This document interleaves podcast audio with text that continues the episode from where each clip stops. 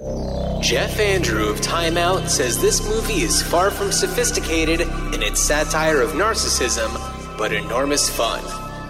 Matt Ford of BBC.com says it's a clumsy but nonetheless amusing satire on the desperation of the beauty obsessed movie industry. And Letterboxd user slash TV writer Demi Adejuyigbe says, I think it's messy and honestly probably a little sexist, but I also think it kicks ass. Bodies and beauty and aging are all simultaneously goofy and horrific, and it's fun to see a movie make and it's fun to see a movie make that so explicit. On this episode of Ruined Childhoods, we decide the fate of Death Becomes Her.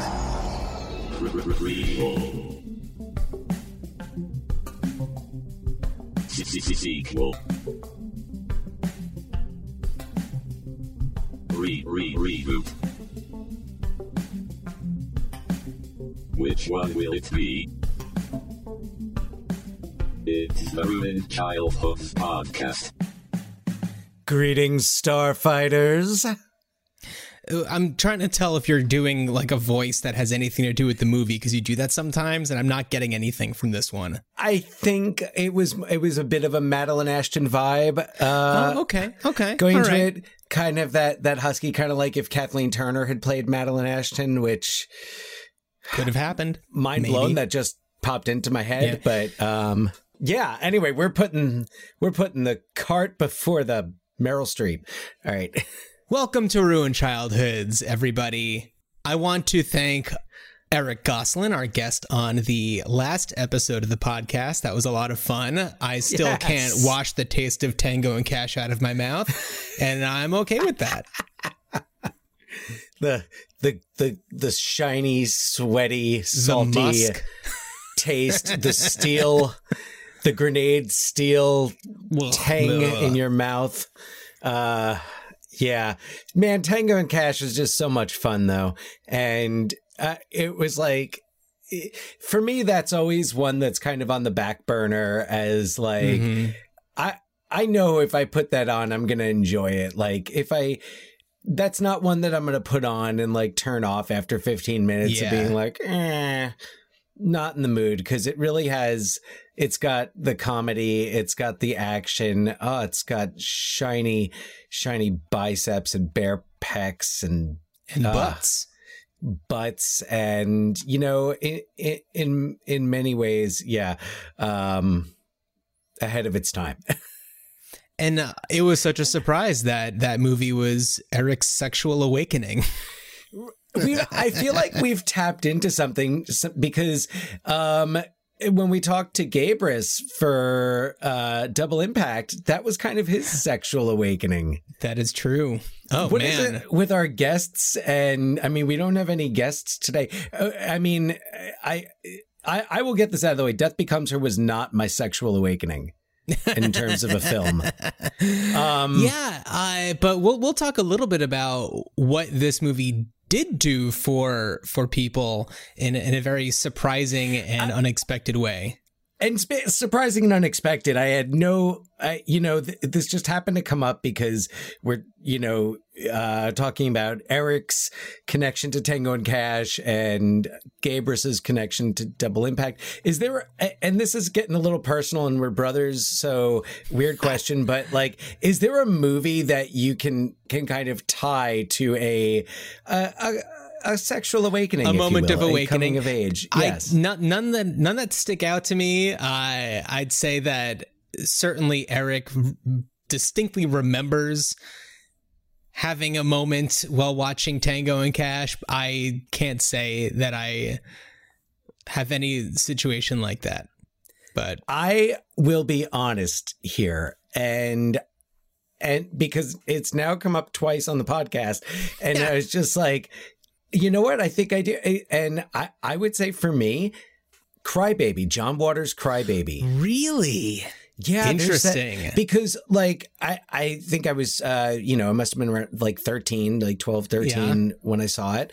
Uh, I think that one came out in in 1990 and um first of all uh you know Amy Locane, who we've talked about Uh-huh. before from School Ties. You know, um, she just had this this like kind of um, sexiness about her, and there was that there's that one scene when he like teaches her how to French kiss, Oh. and when you're, I mean, when you're like. When you're like, I've never done that before, but this is something that's been that it's on my bucket list, you know. Uh, to, to, Ding.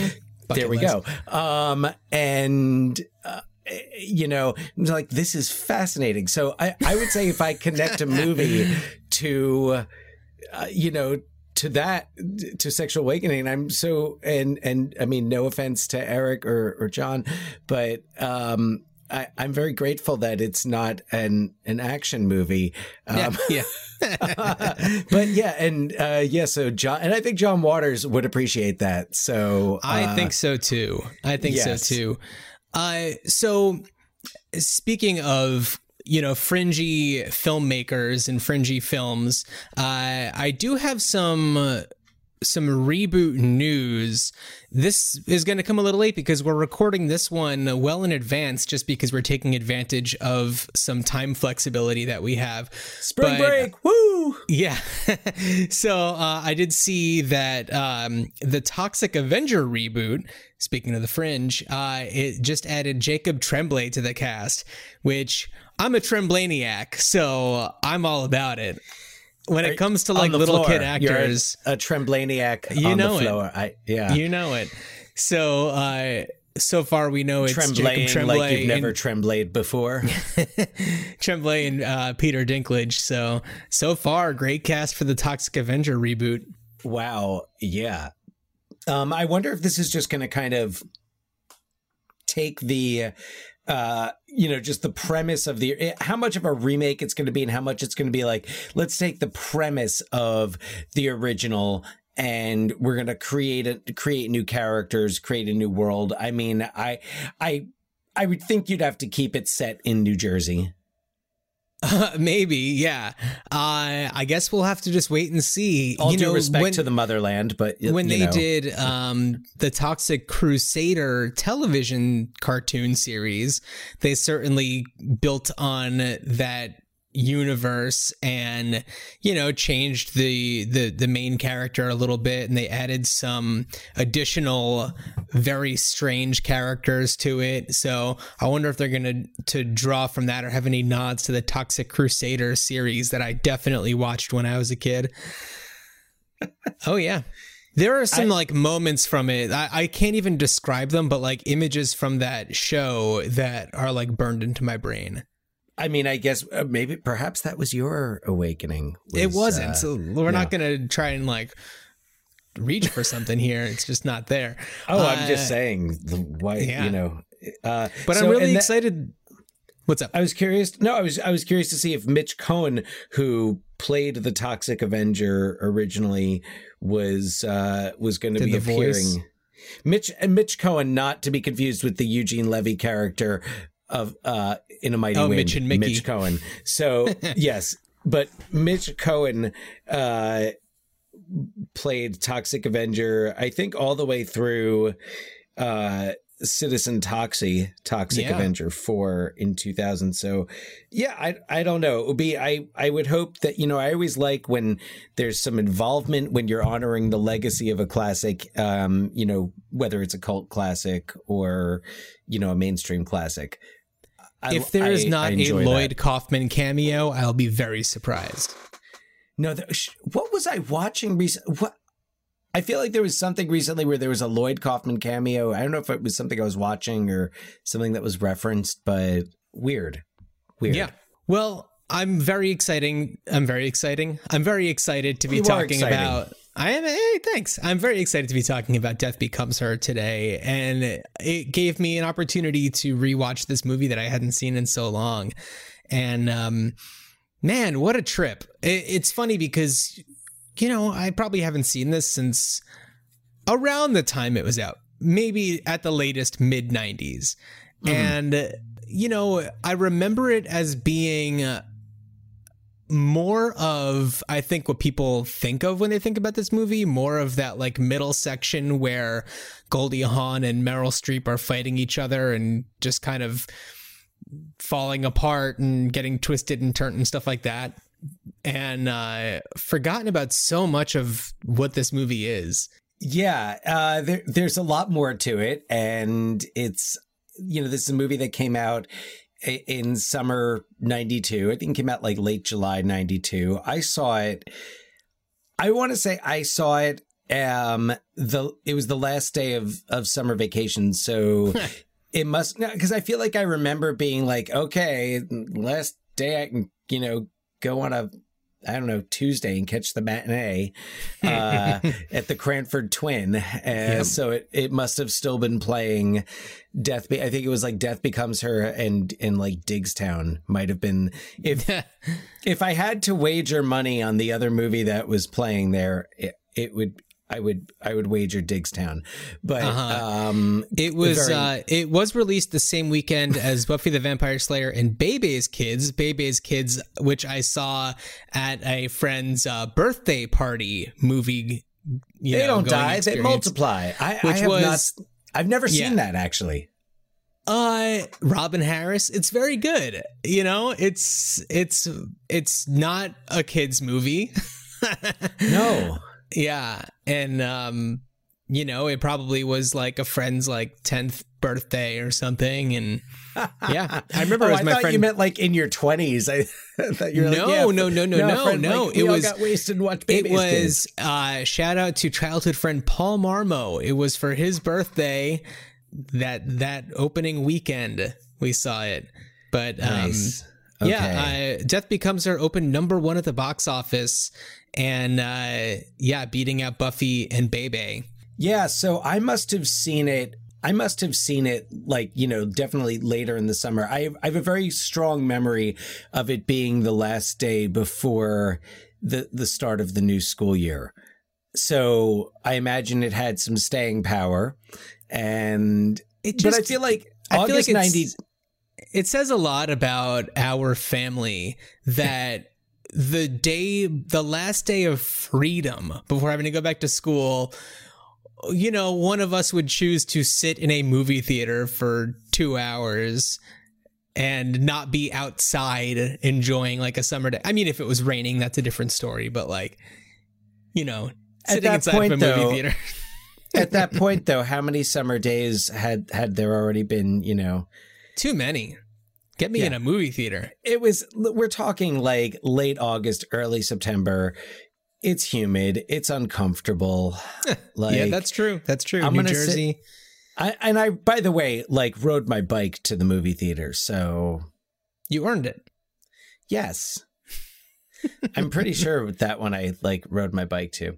Yeah. So, um, yeah, exactly. Cause like 15 minutes of riding your bike equals, you know, whatever balances out two hours of sitting in a movie theater and eating like Twizzlers or some shit. And yeah.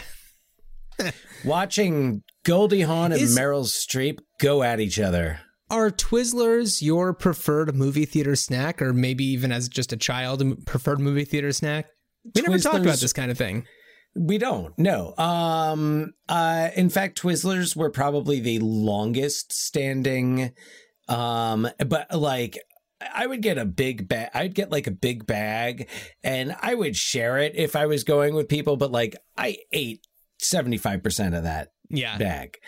um I definitely like I Twizzlers were were probably the longest standing movie snack and um yeah i would say that these days it, it's more of a like if anything popcorn i i think that when i was younger i was more of like an m&ms kid and mm. uh in my and I never was really a popcorn person up until a few years ago. I started getting into doing uh, popcorn at movies, and um, it's like the kind of thing where it's like it always starts off great, and then once I get like fifty percent through, I'm like, uh, now I have to deal with this bag or bucket of you know weird kernels and who knows oh. you know the the drudges of the uh, of the popcorn experience it's a major test if if I can leave that like that extra 50% or um you know if I'm sharing with with Alicia my wife uh which is usually the case you know it might get a little bit lower than that but still it's like it's a major test of willpower to not just kind of continuously grab uh especially because I feel like a lot of these like you know and and I just I haven't been to a movie theater in uh, well, the last time I went to a movie theater was uh, when we saw Yeah. 1917 in, in Alamo Austin, Draft House in Alamo Austin. Draft House, yeah. So, um, but I think I saw Birds of Prey after that. yeah. No, 1917, 1917, 1917 was was definitely my last uh, theatrical film. Before that, uh, I believe was uh, Bad Boys for Life. And and I have to say, our experience, uh, we're talking about eating at the movies. When you're at the Alamo Draft Oh. House, you don't get popcorn, you don't get Twizzlers. Uh, I believe that there were fried pickles involved, and I think I There had were- a banh mi sandwich. It's a whole thing. But- Uh, but and there's nothing like there's nothing like watching a, a World War One epic drama that you know nothing enhances that experience than a banh mi sandwich and fried pickles. I mean, I, it wasn't a Vietnam War film, so uh, that would have That is been- true. That is true. Although I mean, I, f- I feel like that might have been like that would be the respectful move to make. I, you Um, know, I, I don't, don't know. know. I think that I would avoid taking that that risk. But I'd say Anyway. that for Death Becomes Her, the proper movie theater snack would probably be a giant can of frosting. I think it's the only thing that anybody eats in this movie. That. uh, Yeah, I mean that's and that. Well, I think that's just like one scene, but my God, it's just grotesque. It's graphic. Yeah. It is. It is. It's probably the thing. Like of all of the like you know bloody gaping holes in people that that we see and all the things that happen. Like like just Goldie Hawn like doing a two finger dip into that frosting can. Oh, yeah. my god. Yeah. As she's watching uh, uh, a movie where her nemesis is being strangled. Well, Oh. you know what? It, why don't we? Why don't we get to the? Let's. So Shall let's we talk about- synopsize? We're in. It's it's August. It's late August, early September, 1992. I, uh, you know, I'm I'm getting rest from being out in, in the outdoors for for a good 20 minutes and settling in to watch Death Becomes Her. John, what am I seeing for the next uh about two hours? a little bit It's what every hours. little kid is so fascinated by.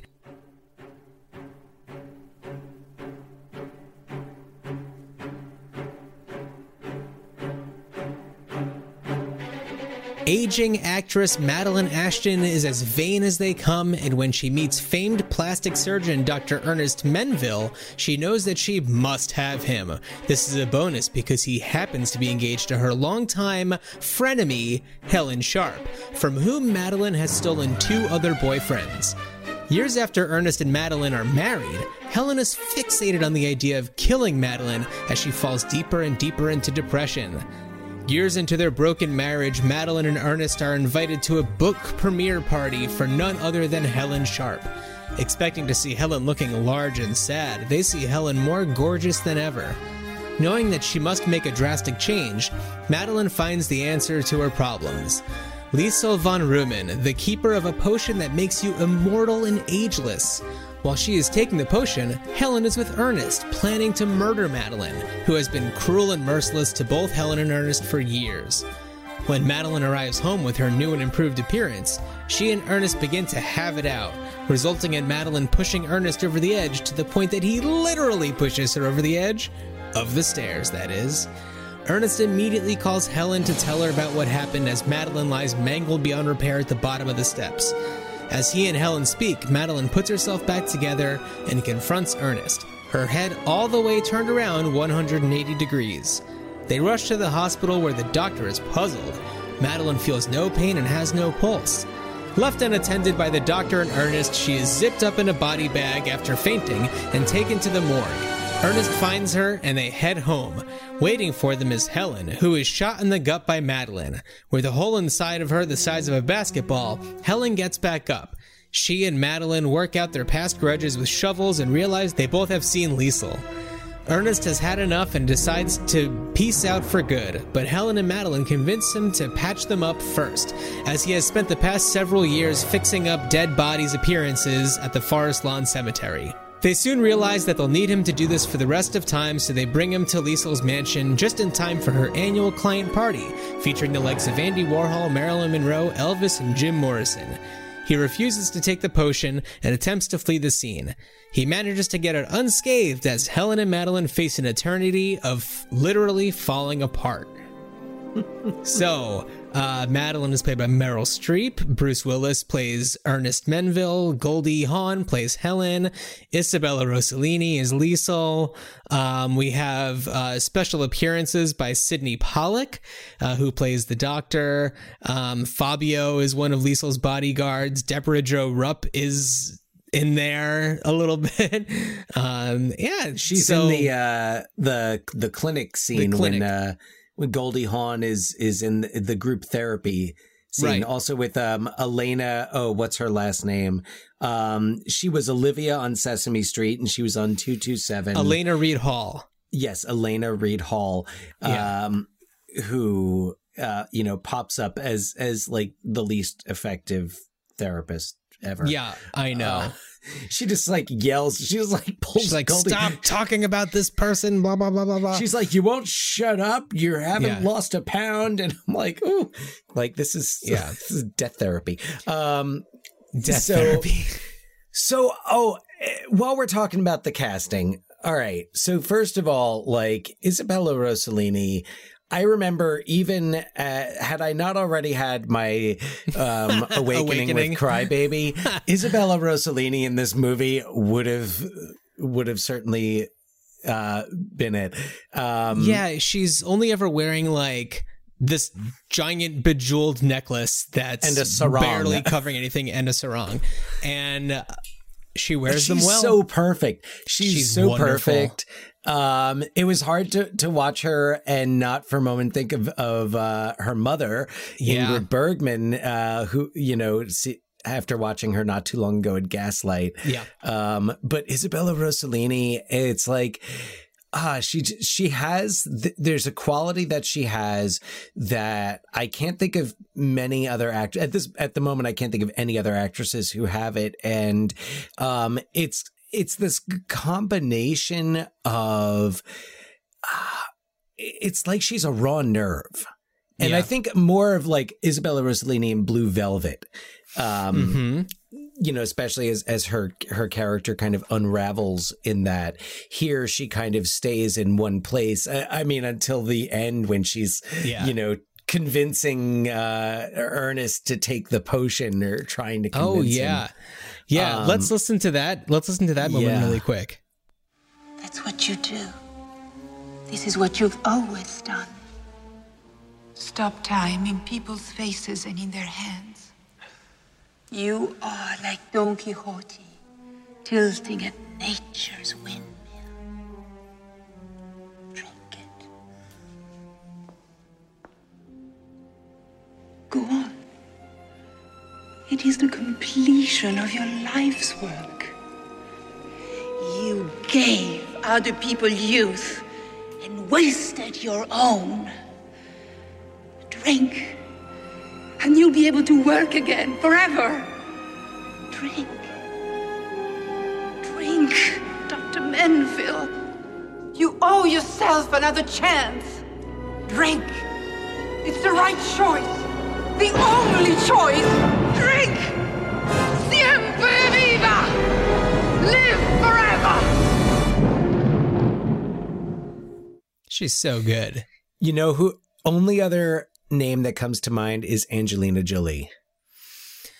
Yeah, and but there's something not about to the extent. Not yeah, there's the something about Isabella Rossellini that like I don't know. I think that because she makes interesting acting choices like Blue Velvet, you know, there it keeps her in this like this place of you know, mysterioso that like Angelina Jolie has gone so mainstream that I think Right. that and she's so public that I think that you kind of you would kind of lose it a little bit. Uh, you know, it definitely makes you think of Angelina Jolie's Billy Bob Thornton era with the like vials of Oh, blood the and stuff of like blood. that. Yeah, But, weird. uh, certainly circa not as pushing time went tin. yeah, exactly. Yeah. Uh, so odd little movie. Yeah. Uh, and also, Bruce Willis is so good in this. I love No. seeing him do these types of roles.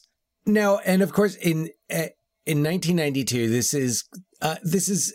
I guess it's kind of against type for Bruce Willis. I think Bruce Willis doing uh, Moonlighting Yeah. really kind of helped people see him in you know like where he could cross over much more easily than like a, a Stallone who by the this like and what brings this to mind is I was watching uh Godfather 3 the re- the Coppola recut Oh, of Godfather 3 and I was reading some trivia on it and saw that Sylvester Stallone w- almost played uh the the role that I think uh, Andy Garcia Huh.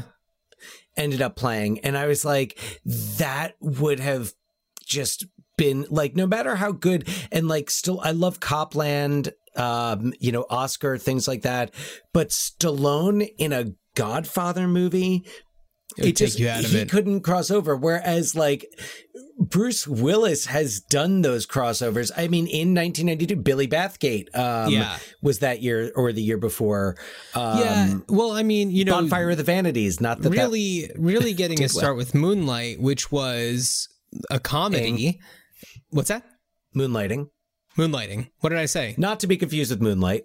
Oh, right. Moonlighting, which was a, a comedy. You know, that's it was when he did uh, Die Hard that was really his crossover moment. So it's like him kind of coming back to doing comedy. Oh, and blind it's blind date. That was Blind the one he Date. did That was another that. comedy. hmm Yeah, Yeah. yeah. So uh, it- it's like I feel like it's such a shame that he's kind of been stuck in the, you know, more of the actiony movies. And, and i mean obviously he's done other things like the sixth sense and uh you know the other like m. Night Shyamalan Moonrise movies. Kingdom. It, it- like, moonrise kingdom yeah. And it's like it, his his role in moonrise kingdom is kind of similar to ernest menville. It's like you know it's a quirky and comedic without being overtly funny role. Now, and now, and as good as Bruce Willis is in this, I'm sure, John, you probably also read this. Uh, Kevin Kline was originally cast as Dr. Ernest Menville. And as good as Bruce Willis is, I'm like, I want the Kline cut. I want to see, I'm imagining like Kevin, like early 90s Kevin Kline. Like, this is like, n- in the same era as Soap Dish. I'm Yeah. imagining Soap Dish era Kevin Kline he's so good as Dr. Menville. And I'm like, oh my God. Like, well you know he would have played it uh, oh, a little bit more broad um i think that he would have been a little bit more cartoonish in a good way he, I think he, I think it would have been very, I think it would have been very close to Soap Dish. I think, he would have played it more physical yes, yeah it would have been a, a- but I think like, it, it wouldn't have been as, what's interesting about watching Bruce Willis do it is it's, uh, it's incongruous. Like it, Bruce Willis doesn't quite fit, but it like he's good at it. Yeah. So like i thought he was great Oh yeah, no, no, no. i It's an interesting performance, but I keep thinking I'm like, oh my god, Kevin Kline would be so much funnier Yeah. in this. And I even thought about and and thinking about Bruce Willis, uh, thinking about like Kurt Russell, who we talked about on Tango and Cash episode, being someone who kind of he can go back and forth between the you know action roles and non-action roles you know and kurt russell obviously the connection to goldie hawn um yeah i don't know if I- I, could see him playing like a dweeb the way that ernest is he does Um, it, it he it's yeah that's the thing like he can do it. He like I think in Big Trouble, Big Trouble in Little China, Yeah. he has that part where he does like, it, but it's right. He it's does not, his like nerd voice. he can't swing the, in that direction as far as Bruce Willis can. No, no. I mean, I think that when he takes his comedic turns, it's something more like Captain Ron, where, you know, it's just a, a cartoonish character in real life. Captain Ron is kind of like you know Snake Plissken's like I, I don't know. He's like the Chet Hanks to Snake Plissken's Colin, if you will. Oh man, Captain Ron had had more than a few white boy summers. I I would hope that Colin Hanks would feel very honored to be put in the same category as Snake Plissken. Um, well, if they ever remake. No, uh, no, I'm just kidding. Colin Yeah. Hanks would not be. No offense to Colin Hanks, um, but he would not be my first choice as Snake Yeah. Plissken. Anyway, Yeah. So uh, I think that Bruce Willis is great. Isabella Rossellini is amazing. Um, talking about Goldie Hawn and Meryl Streep, the two Well. of them, uh, uh, you know, they're so fantastic together. It, it's upsetting to me that um, Meryl Streep had such a not great time on the set of this movie, you know, dealing with all the visual effects stuff and not really vibing with um, Robert Zemeckis so much. But I think that the end product, you know, it's really, it's, it still holds up. It's a lot of fun to watch, you know, when she's got her head on backwards and is trying to walk around and sit down. It's so much fun. And yeah. all right. Meryl Streep has earned every bit of praise Yeah. she gets. Meryl Streep, and she the scene when she's backstage after that musical where everybody's getting up in the middle of it. I love that opening. Yeah. Um, and uh, uh, you know, of course, it's a musical adaptation of Sweet Bird of Youth, which is about a, a fading, aging movie star. And and this Yeah. movie, by the way, also has a major Sunset Boulevard vibe Oh, totally. with it and uh I love when she's getting ready because Helen and and Ernest are waiting to meet her, and and she's just like the little th- adjustments that she's making in how and practicing her expressions, her her her surprise expression.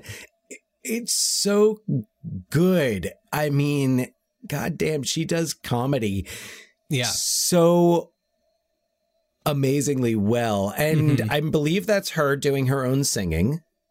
Yeah. She sings. Mamma Mia. Yeah. Hello. Yeah, I mean, God, what what can't she do? Uh seriously.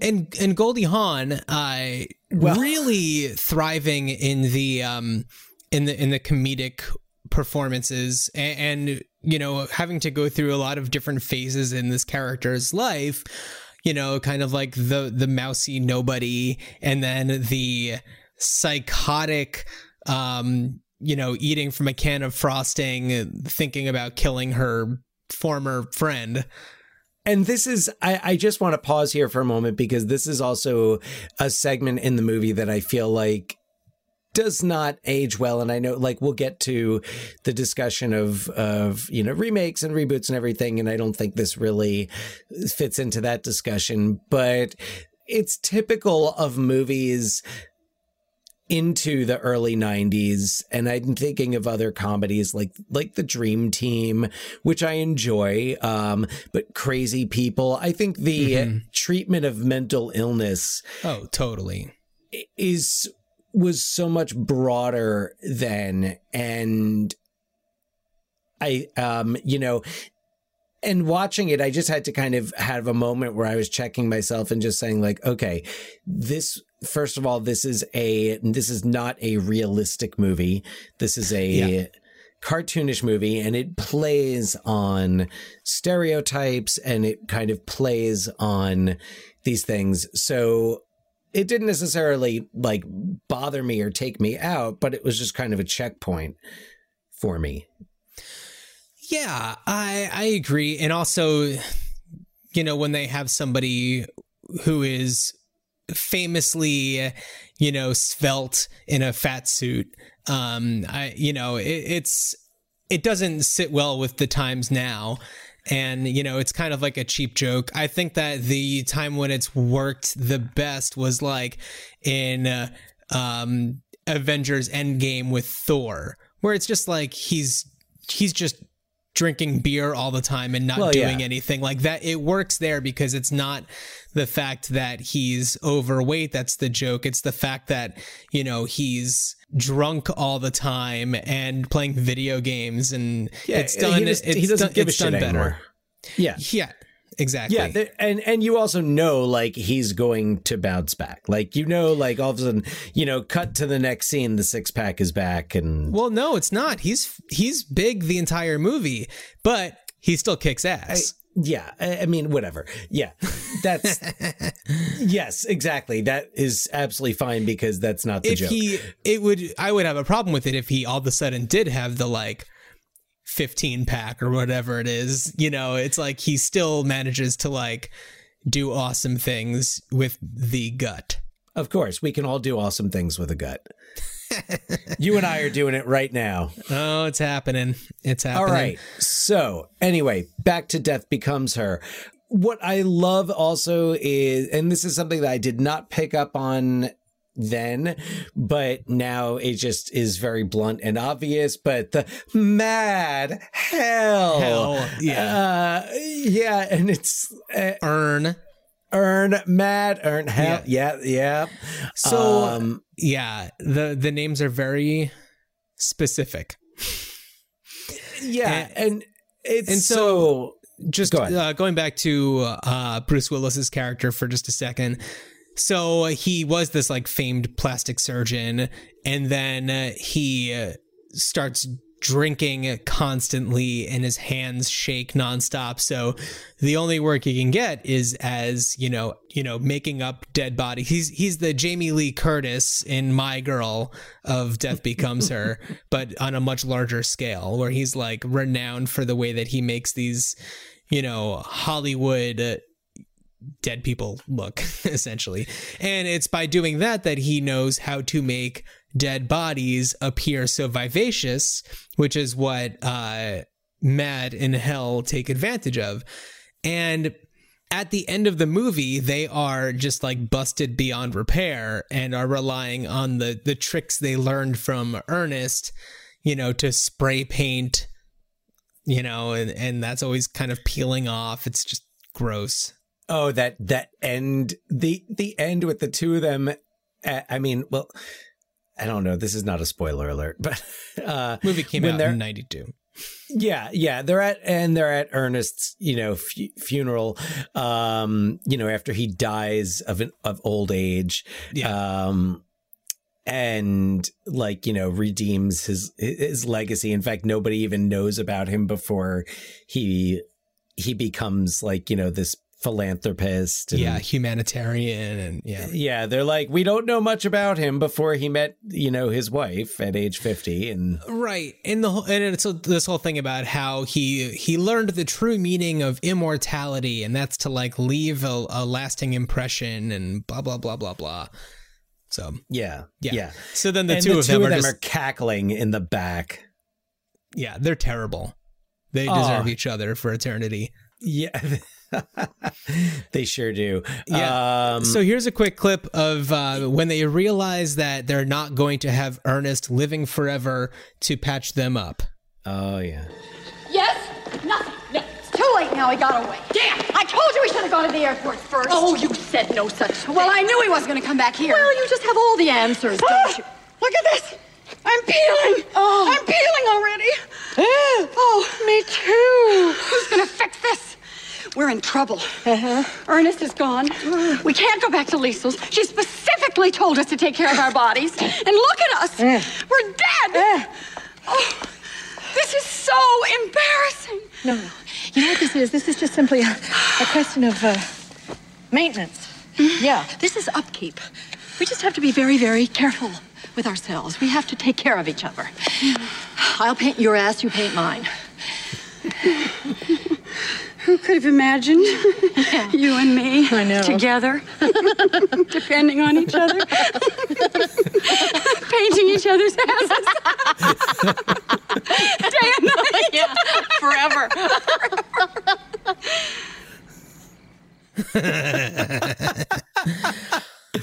Oh, it's so. There, you know what? I I know we were talking before about you know that that Meryl Streep had her her complaints and I mean, this was really before, like, right on the verge of Robert Zemeckis really going off like the special X, special X, special effects, um, Yeah. like deep end. But, um, like, I thought the visual effects in this were probably like the coolest I had seen since Terminator 2. Granted, it had been like a year. Yeah, But, yeah, right. um, like you know, when- it was ILM was doing the visual effects, and it's cool.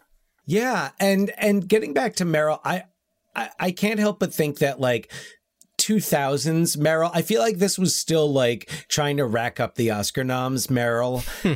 and I feel like like 2000s Meryl would have I don't think the performance would have necessarily been different, but I feel like she would have perhaps had more fun if she Well- didn't if I wonder if she was just like kind of like standing there like in front of a green screen and, and just being like, this is not going to get me a nomination. like I could be doing uh, something with an accent right now. Yeah. I mean, I think that's, you know, when we're talking about movies like Into the Woods or, uh, you know, she shows up in Mary Poppins Returns, another moment where she's singing, uh, you know, it's these like crazy, wacky characters. And I feel like, you know, her performances the past decade or so, she's really just been like saying, you know what, screw it. I'm just to like do some oh, weird I'm- stuff and have fun, do some ABBA songs. I feel like she's like, yeah, this is what I feel like doing. This is what I'm going to do. It's almost, it's kind of like she's retired, but still, but still working because she's just like, I don't have to give a shit. If I want to play dress up, if I want to play 1900s dress up, I'm going to go, I'm going to knock on this set of Mary Poppins and say, I'm here. What do you got for me? Yeah, and I mean, like, then there's that that Soderbergh movie from last year. Yeah, exactly. But I know that's her. not how it works, but I, I'm like, I well, she still gets like, not that the award. I, I am, I'm certainly not saying that like awards and award nominations ever. I do not speak for Meryl Streep. I don't know her feeling on it, um, and I'm sure she probably just would have had a, a, a happy career being able to play the role she's played and not getting any nominations. But right. the fact is, like, girl gets nominated for Oscars, Yeah. and like She that's what she them. does. She Yeah. absolutely does. Yeah. Absolutely does. Can, and and but I like you know we're we're going Gaga here over Meryl Streep and Goldie Hawn. She's ah. wonderful. I think of First Wives Club. I think like '90s Goldie Hawn. Oh yeah. I mean, 80s Goldie Hawn as well, and for that matter, 70s Goldie Hawn. But it's Yeah. kind of like each there's like each incarnation, like like 70s Goldie Hawn. I think of like Sugarland Express Mhm. mostly. And then 80s, it's very much this like whether it's like something like Overboard Overboard. or Wildcats, um, you know, where she's kind of doing that like I've got responsibilities, but I'm Uh-huh. gonna do my thing. Like I'm gonna go like protocol, I think is another one from that era. And uh Bird on a Wire. It's Bird the first Wire, ticket right. stub I ever collected. Well, I mean, if we're talking early '80s, yeah, Private Benjamin. Private You know, Benjamin certainly an interesting performance there. is another one. Yeah, yeah. Um. Anyway, I mean, like Goldie Hawn's fantastic, and uh, I, I'm trying to think of any of of what she's been doing recently, other than the Not much. Like- There's those Christmas Chronicle movies that she does with Kurt. with. Yeah, She was in that movie Snatched with Amy Schumer. Um, but aside that's from that, right. there really hasn't been much. Uh, she did like the Banger Sisters, like but that's several 20 years, years earlier. ago Yeah, with Susan Sarandon. I like the Mhm. Banger Sisters. I thought that was a good movie. yeah. So I don't know. She she doesn't. She clearly doesn't feel the need to just like keep on doing stuff to keep on doing stuff. I'm just I'm I'm going off because I also I was thinking after I watched uh, you know as I was as I was finishing this watching Death Becomes Her I was like what a great double feature this would make with The Witches of Eastwick. Yeah. And I was thinking about just like the all the the those actresses and I know like Michelle Pfeiffer has been um has been working more recently but I Yeah. think about like French Michelle exit. Pfeiffer um Susan Sarandon, Geena Davis. Um, So, okay, you do a quadruple feature. I'm trying. I'm like I want to see an Expendables of of like you Of know the first that gen- Uh, but like yeah, like throw in fuck it, throw in Bette Midler, Barbra Streisand. Oh yeah, Barbra Streisand for sure. I mean, why not? Like that's because you think about Barb. I mean, think about Barbra Streisand, Prince of Tides. yeah. Was I mean, she, you know, she didn't do as much, but like you know, nuts Yeah. with Richard Dreyfuss. Yeah. So, you know, thinking about this movie and thinking about the the mark that it's made, because yeah, you know, it opened number one at the box office. It's it certainly suffered a bit from being overly cut down. You kind of lose a lot of the. I don't know. I'm, Tr- I- I'm- Tracey Ullman, you lost you Tracy lose Ullman. Tracey Ullman, which how do you get rid of Tracey Ullman? But also, this movie has done something that uh, the First Wives Club also did. Is that it's been a kind of a uh, a a big movie in the drag community. Very much so. Yeah, so uh, I don't know as much about that. I, I've seen some articles about how it's really had a, a, a second life in the drag community, which I think is is wonderful. I mean, it, wh- who who doesn't love uh, something talking about uh, vanity and appearance more than uh, the drag community? Well, yeah, and I mean, and about also just about like tying that and feeling like I need to be like this is you know in a sense if you look at it from the perspectives of these characters they're like I need to be who I am this is Yeah. who I am and um you know especially for a character like Helen who Hell. you know hell you know who comes out of hell she she Yeah. comes out of um you know and the obsession yeah i think the the obsession aspect of it and um but i i do think i think like that you know that that's a little that can be a little off-putting but the there is also that moment where they realize like he's not like he's just a tool. Like Yeah, it, almost literally he, he's just he's a tool he's here to to service us. And they finally like they realize i think that's when they kind of like really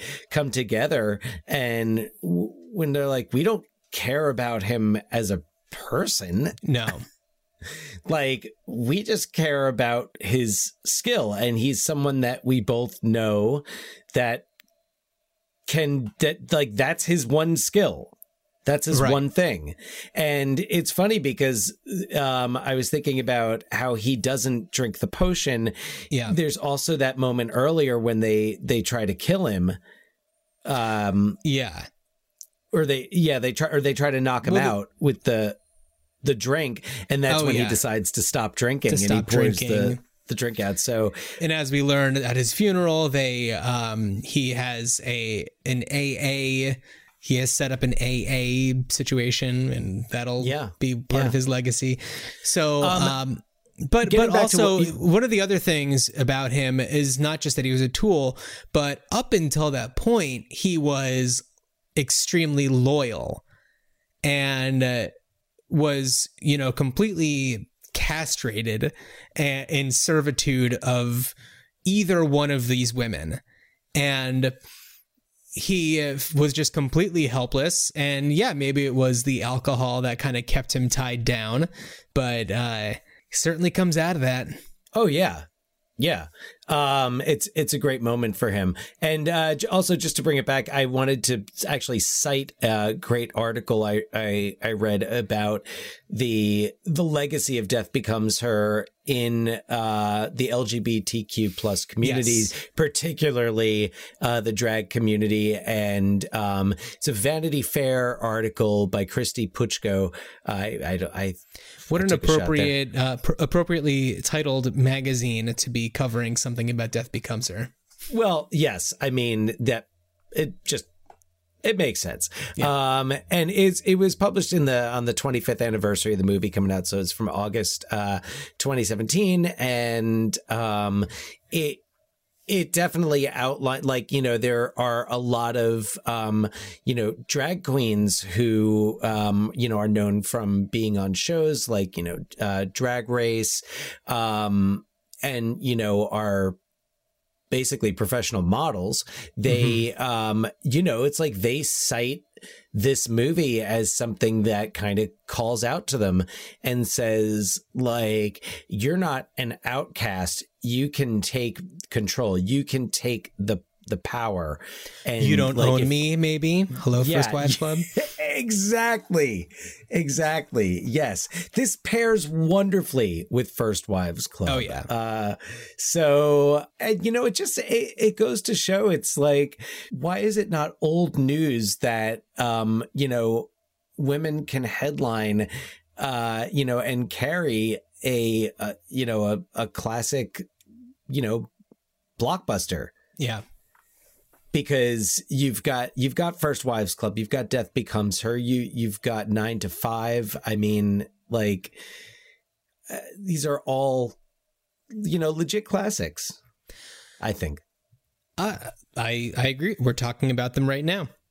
anyway So, so they're legit classics but do we is there is there life after death becomes her Ooh, well, there there have been rumors. Well, first of all, there there's I think a Kristin Chenoweth musical that I, I don't think that it actually has happened unless no, it as of I think it was 20 maybe announced in 2017, but It was um, Playbill uh, on December 13th, 2017, um, announced it that it's, it was in the works. There was not uh, a team working on, of course, the original screenplay written by David Koepp, who wrote um, a Jurassic Park uh, screenplay. Also, um, I don't know, like if it made a lot of money in the 90s, he. oh yeah, we it talked it. about him at length during one episode. I can't remember which yeah. one. Um, and Martin Donovan, I don't think the the actor Martin Donovan, though I may be mistaken. Yeah. Anyway. so also there has been a rumor, and and this is as of um, August of last year. There was a rumor that there was going to be a remake uh, that would star, I want to say, Anne, yeah, Anne Hathaway, Robert Downey Jr., and um, Lady Gaga as in the uh, Isabella Rossellini role, Kate Hudson. Clearly, um, Taking over for her mother. yeah. So as far as I can tell, this is all just rumors, not trumors, but uh, would be interesting. I mean, here's something from Entertainment Weekly that was around that same time where it's just kind of echoing that rumor, but saying like, there's nothing to prove that this is actually true, but maybe, you know, who knows? It was something uh so I saw it on uh cheatsheet.com. That's, yeah, I Uh, saw that too. Yeah, and basically, yeah, they were like, there's no evidence that this is anything other than just like, basically, like Us. us. If if someone heard us, like, and they only heard this part, and they're like, wait a second, there's going to be a remake with RDJ, Anne Hathaway, and Kate Hudson. What? Rodney Yeah. Downey Jr. Field? what? See, the thing is, like, and just to talk about that for a second, I think that Lady Gaga in the Isabella Rossellini role would be great. Um, I think that Anne Hathaway would be very good in that role, but I don't know if I don't know. She still plays so young in my mind that I don't know if I would so buy it. Yeah. Um. And Kate Hudson, I just don't think is at that. I don't know. She's just not quite there for this. You know? Yeah. Um, and it was funny because before I read about that, I was thinking of a remake. And I was just like, okay, who are the first people that, that come to mind if I was recasting these roles? And honestly, the first three names that came up were Emma Stone, Blake Lively, and Jonah Hill. I was just thinking Blake Lively, and I don't know why. Um, I think I was thinking about her role in A Simple Favor, where, you know, it's kind of this like weird thrillamedy, to quote the poster for Arachnophobia. And uh, I, you know, I, and she's very good. I don't know if she's quite at that level. You know, it's like we don't have the the age of like Meryl the Meryl Streep, and I don't mean the age age. I mean the era of like a Meryl Streep, Goldie Hawn, uh that that type of persona, the Barbra Streisands, the Bette A Midlers, Meryl Streepy, Goldie Hawney. Meryl Sorry, Streepy, I'm Goldie of Kathy Najimy in uh, um, Fisher King. in Fisher King. Yeah. Oh my God, that is so funny. Sorry. Um, yeah, no, no, no. I totally, I get what you're saying. So, I, oh, so then, what if you went like the Cate Blanchett, Sandra Bullock, the Kate Ocean's Eight cast. Oh shit! Well, like, Kate, I would almost want to see like Helena Bonham Carter, Kate Ocean's Eight? Yeah, I mean, yes. Basically, I am I am mixing and matching in the Ocean's Eight cast because yes, Rihanna as the Isabella Rossellini character. yeah, Yeah. um, or Awkwafina if you want to go in a different direction. Awkwafina would be the doctor, the Sydney Pollack character. Oh my God. Kim, and thank you. I'm glad we came back to Sydney Pollack because Sydney Pollack is so good. in Yeah, this let's scene. listen to a bit of that scene. I love Oh, I fell down the stairs. Whoopsie. Anything broken? I don't think so. I mean, it would hurt, wouldn't it? Oh, I should think so, yeah. Maybe my wrist. I don't know, but my neck feels sort of sore too. Your wri- well, let's have a little look at you here. Which wrist is it? Right? Uh, does it hurt when I do this? No. Doesn't? How about this? Nope. Okay. This? Mm, no. This doesn't hurt? No. He's bending her hand all the way back. Are you telling me it doesn't hurt when I Of course do not. this? It doesn't hurt. I told you that. Uh huh. Uh huh. Okay, what's this, uh, what's this you're talking about with your neck? Well, what's the problem with your neck? hurts when I kind of turn it, you know. Maybe you, maybe you just. Oh! Okay. Right, I see. Uh, gotcha. Oh, Shock. What about shock? Maybe be. you should. it could be shock. Check Could for be. shock. Could be shock.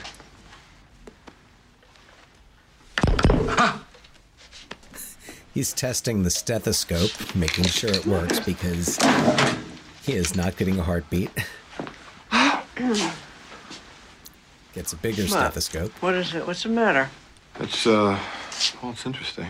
It's uh, okie dokie. I, I think that just about uh, covers it. Uh, wonder if I might have a little sip of that. Yes, of Just- course. just a little. Well, I tell you what, kids, uh, we this uh, kind of odd thing here. You, your wrist, as far as I can tell, is uh, it's fractured in three places. And uh, you've shattered two vertebrae because I, I can't really be certain without an X-ray. But uh, the the uh, bone protrusion through the skin that that's not a good sign. And uh, your body temperature's below 80, and your your your your your, your stopped beating. What the hell does that mean? Exactly, exactly what I think. I'm gonna get a second opinion. Doctor! Well, could be worse. I'm examining myself. No. Oh, Sit still. Don't touch me. Oh my God, that's right. He is not right. Don't be ridiculous. This is I mean, if he incredible. were right. You're in violation of every natural law that I know. I'm, I, I, I violated what law? In violation of every natural law that I know. You're sitting there, you're talking to me, but you're dead. I'm gonna get help. You're He in sees dead people. violation. He sees dead people. Yes. Um, but fortunately, everybody else does too.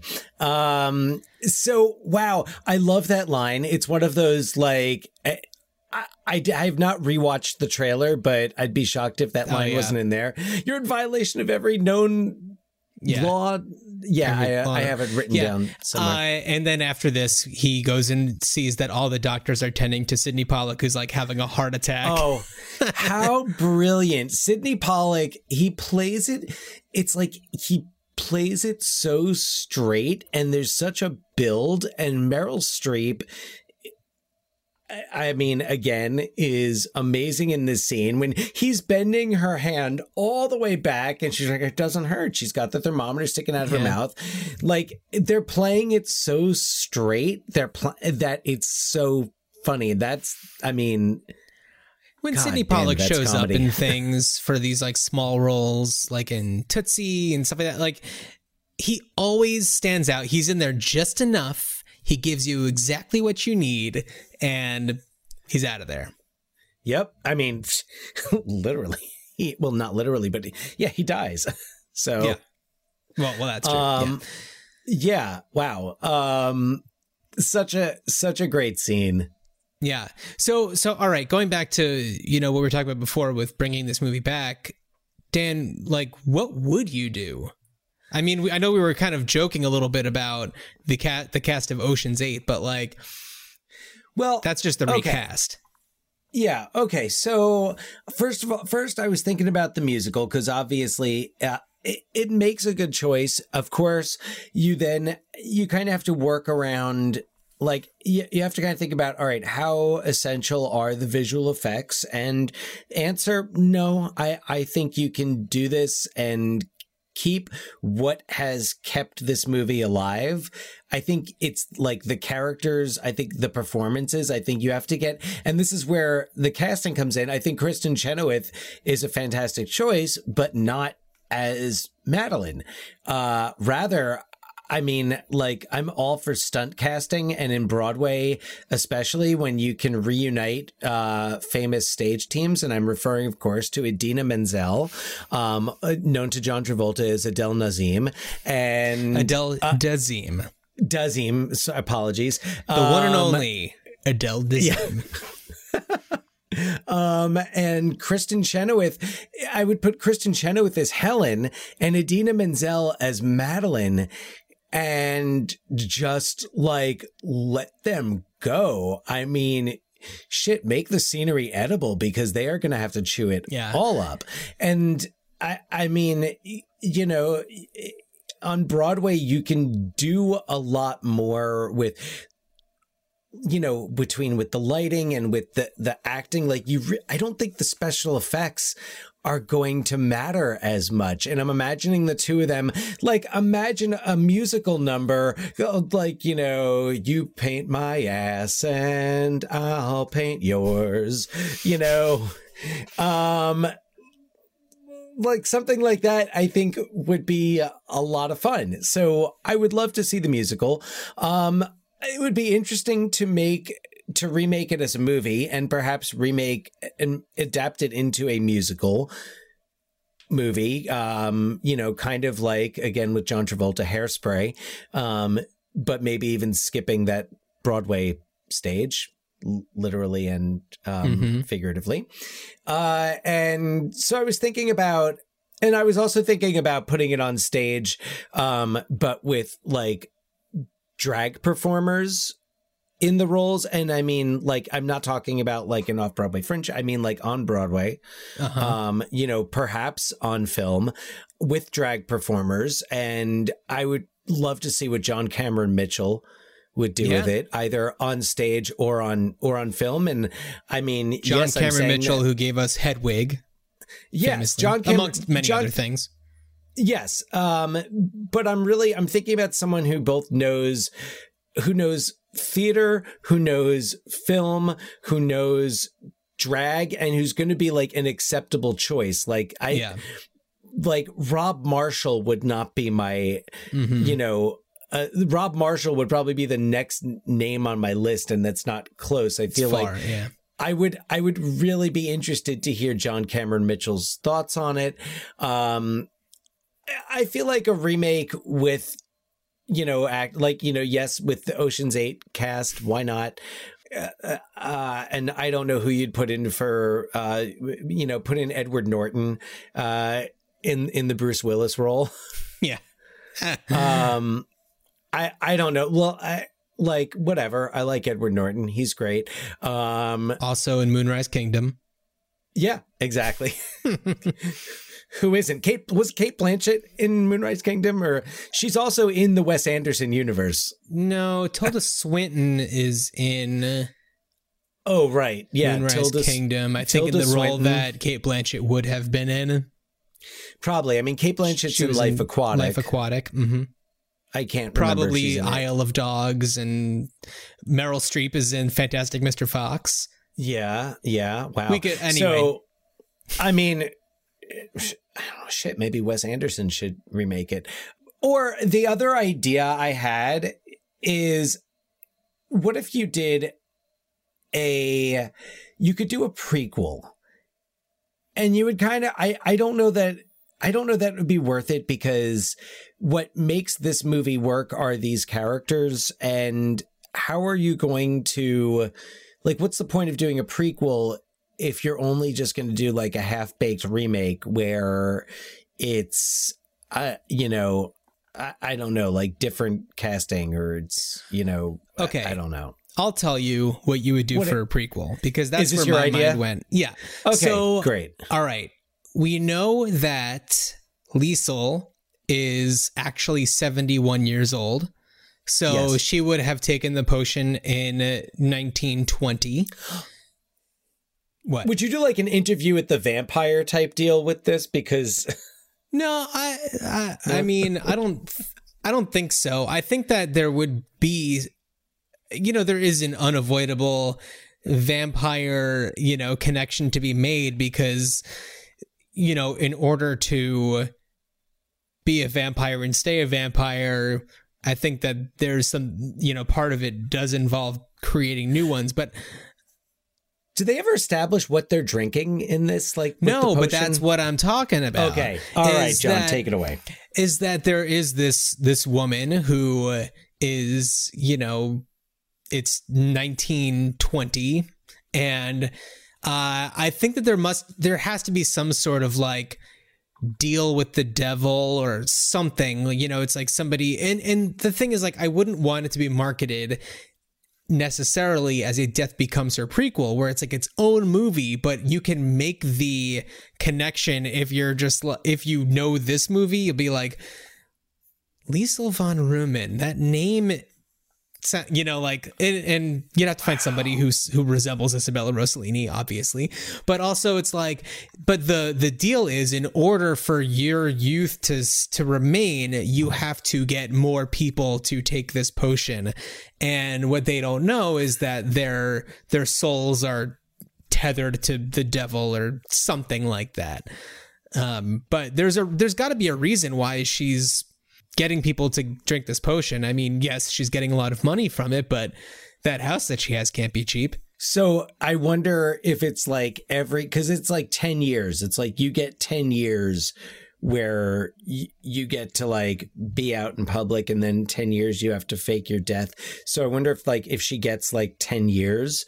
Oh, what was I just thinking of? You could tie it into like the Spanish flu pandemic, and maybe like this is how she's Could she's be. spared if you're gonna put it in um in nineteen in like 1920 or 1920 yeah, terms. around yeah it, it ended in april it ended in 420 april 1920 um so that that was the i guess that was the declared end of the um 1918 in, influenza pandemic right yes Interesting. Could do something with that. But that's just where my mind went because, like, I wouldn't want this movie to be remade. Part of what makes it special are Meryl Streep and Goldie Hawn. Like, and to a, a certain extent, Bruce Willis also. But it's like you can't do it without them somehow being involved. And let's face it, Meryl Streep's not going to want to do anything with this movie. She didn't, you know. oh, but what if they produced? What if they produced the the Broadway?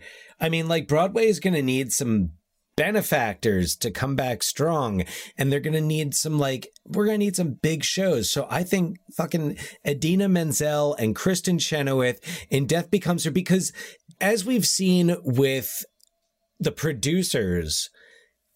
And it didn't work when the for the producers on film but Uh-huh. as we've seen with the producers and in fact with uh hairspray as well uh when it first debuted on broadway with harvey fires i think it was harvey fierstein Okay. who took over the role for divine of uh the mother in in edna uh, turnblad in hairspray um john waters again shout out maybe like you know what if like what if meryl streep and goldie hawn produced this this broadway version.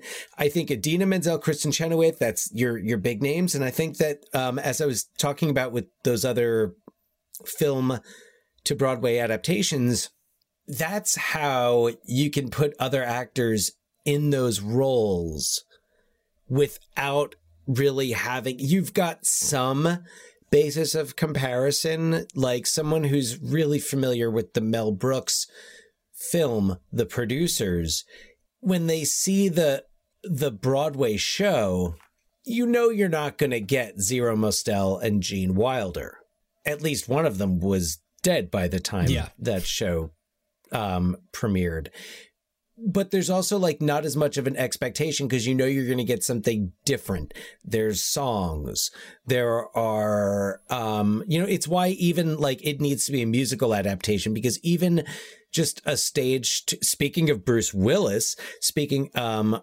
a a stage adaptation of a film which was an adaptation of a book Misery Mm-hmm. I would imagine really failed because I mean, first of all, how do you do it without James Caan? He's the master. But um or Kathy Bates, who can define that role. Yeah. And I'm not saying they should have done it as a musical. I'm saying they shouldn't have done it at all. But when you present it as a straight version, you're presenting it's like the same thing. So you're expecting something even closer. It's why I felt The Graduate on Broadway didn't quite click Mhm. in its form. Had it been a musical, it would have been a little easier to accept somebody else in the iconic roles of Benjamin and and Mrs. Braddock and even yeah Elaine. I- and here's a here's an area where you certainly are more familiar with that world than i am so uh, i you know you know better to to make these judgments than i would so About what? oh to say that something would work maybe better as a musical than it would Oh, just as a I mean- drama I do have a bachelor's degree in theater arts from Rutgers University. So No big deal. when Jon says I'm qualified, he knows what he's talking about. So, you know, NBD, man, I think uh, honestly, I think it would be a it would be awesome. And you could still hello, you could still cast Lady Gaga. Yeah. Who by far, uh, you know, that is that's an amazing casting choice, and I wouldn't want to waste that casting choice. And like, let's put Lady Gaga. if she was down to do it that'd be great Ah, she'd be so. Although you know who would be a great second choice, Erykah Badu. oh I'm thinking of um, uh, what men want. That's right i was like what was she in where she was like a spiritual Similar Yeah. type of character, yeah. In what men want. So I'm thinking like She was Erykah Badu. ridiculous. Oh my which God. She was ridiculous in that. That was a fun movie though. Okay, you just uh, reminded me of something that I noticed when I was looking at. I think I was scrolling through Starz last night, the Starz app, and because I tried to uh, cancel my subscription, they were just like, "Hey, how about like six months for like a dollar a month?" And I was like, "Well, how can I say no to that?" And um, yeah, Starz, they never want Wow. you to to stop subscribing. They will do whatever. They know so how to get uh. I noticed that there was a documentary called I wasn't just clearing my throat for dramatic effect. I just needed to. a documentary called The Black Full Monty, which was about. It, have you heard of this? I saw it. I had it on my notes. I for like a couple of episodes ago to bring up as a one more thing, and it didn't happen. I think it was like the Gabrus episode. I had it in Uh-huh. my notes, and then I was like, I'm not going to interrupt Gabrus to bring up the Black Full Monty, but Yeah, but I, I just I just saw it last night as I was scrolling through, and um, I, and I'm I was so like, glad. I was like, oh my god! I and that's just to go along with the idea that the uh, the term the full Monty has transcended its original meaning to now mean in the buff. and it's a real. It's like a documentary, right? Yes. Yeah. So yeah, it, it's similar to something that we would propose. Uh, yeah. On this. Uh, yeah, totally. So on this anyway, podcast here. Yeah. Anyway, um, I think that that we've got some good ideas there. None of these are going to happen. We'll, I mean, who knows? We'll see Well, if the you're musical- listening. The musical still could happen. I mean, Broadway just. I, I mean, I think I heard that it's going to be reopening in the in the near future. Here's what I would like to see happen ideally. I would like to see the um, wealthiest of celebrities kind of divide and conquer, where some of them take care of buying all of the, the closing cinemas um, in California. And then the others focus on building Broadway back up. So and Meryl Goldie, can we put you down for um, A Death Becomes Her remake? We'll see. Can we? We'll see. Let us know. Email us, Meryl Goldie, anyone else who wants to go in on this. Um, hit us up, ruinedchildhoodspod at gmail.com. Uh, you could visit us on Instagram at Ruined ruinedchildhoodspod. Uh, yeah, we'll have links to everything in this episode's description. We set up a link tree. So if you go to Oh, yes, we have a link tree. uh, L-I-N-K-T-R dot E-E slash ruined childhoods. It brings you all of the ways that you can uh, get in touch with us and buy our merch Oh, and yes. so on and All so forth. Nice, many paths to explore. Yeah. Dan, do you want to let everyone know what we're going to be doing on the next episode that will be released on May 4th? Yes. So, and that buildup would lead you to believe that it's Star Wars, but no, this is a longer standing series, a longer standing Much longer. franchise, and something that has not been revisited as recently. So we'll, we'll look into the past, present, and speculate about the future of Zorro. That was, that was me Z. making the Z Yeah. with the I- sword. I, I'm looking forward to it. And uh, because there are so many properties to cover in the Zorro verse, Dan and I are going to be splitting up uh, wh- which ones we're all going to watch because there are a lot of them are available on streaming platforms, and there are certainly going to be ones that we're not going to have time to co- to to check out. But There's so many Yeah. different incarnations of of of Zorro. Don Diego. Yeah, Don so Diego. I, I'm pretty excited about that. Um, and uh, I don't have a, a clever travel phrase to attach this to, but Dan, I'm just going to wish you a straight up good journey. Yes, Jon, a good journey to you as well.